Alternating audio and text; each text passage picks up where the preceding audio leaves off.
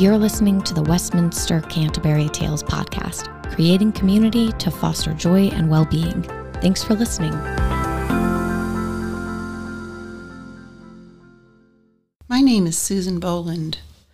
I teach memoir writing at Westminster Canterbury. The essay I'm going to read to you addresses why I do this as a volunteer every year. So, why do you do this every year? This question was posed to me by a WC resident at the close of the last memoir writing class with a group of residents at Westminster Canterbury. I struggled to answer her question, stumbling over my words.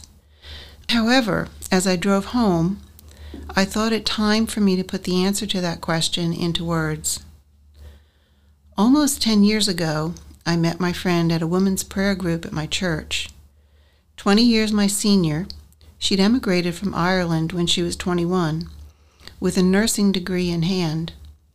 My friend married, having one daughter before the marriage fell apart. This left her a single mother in New York City in the 50s, decades before the women's movement. Her plight was not easy, but she persevered. Fifty years later, Upon her retirement as a corporate nurse for Exxon, she moved to a townhouse near the ocean in Virginia Beach. Her years in the townhouse ended upon her breaking her hip, and she needed help with her move to Westminster Canterbury. This was a challenge for her, both mentally and physically, and in helping her with this transition, we bonded. But her health deteriorated as she suffered a series of falls and infections, and she passed away at the close of her first year at Westminster Canterbury. She was estranged from her only daughter, who had also stopped communication with her five grandchildren. She never shared the details of this arrangement, nor did I ever ask. But when she asked me to serve as executor of her estate, I was aware there really was no one else. So of course I said yes. One of my first duties was to clear out her apartment at Westminster Canterbury, and among her things I came across a journal she'd kept with an introduction addressed to her five grandchildren by name.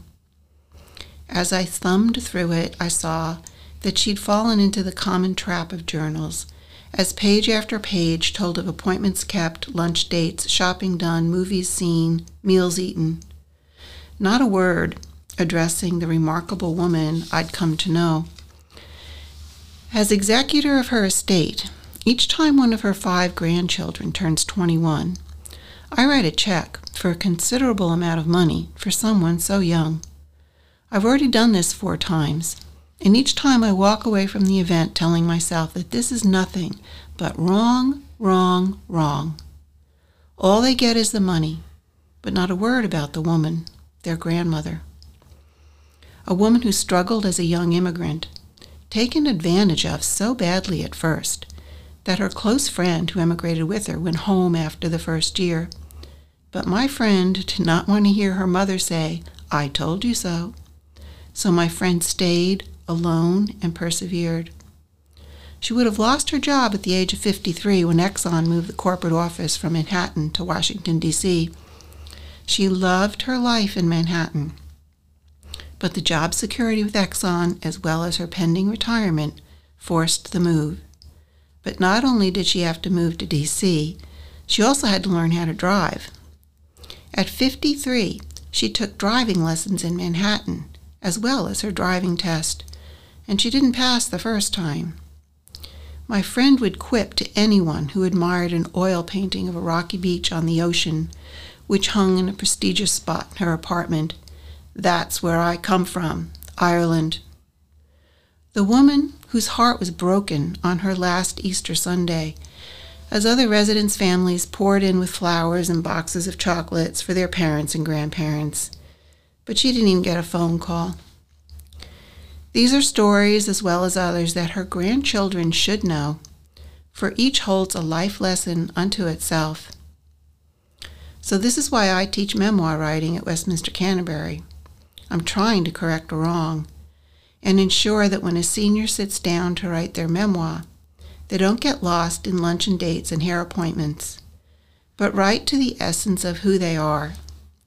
For if this is not written down, no one will ever know about when you persevered when all was against you, or that difficult decision you once had to make, fond memories of the place where you grew up, or how much you loved your family.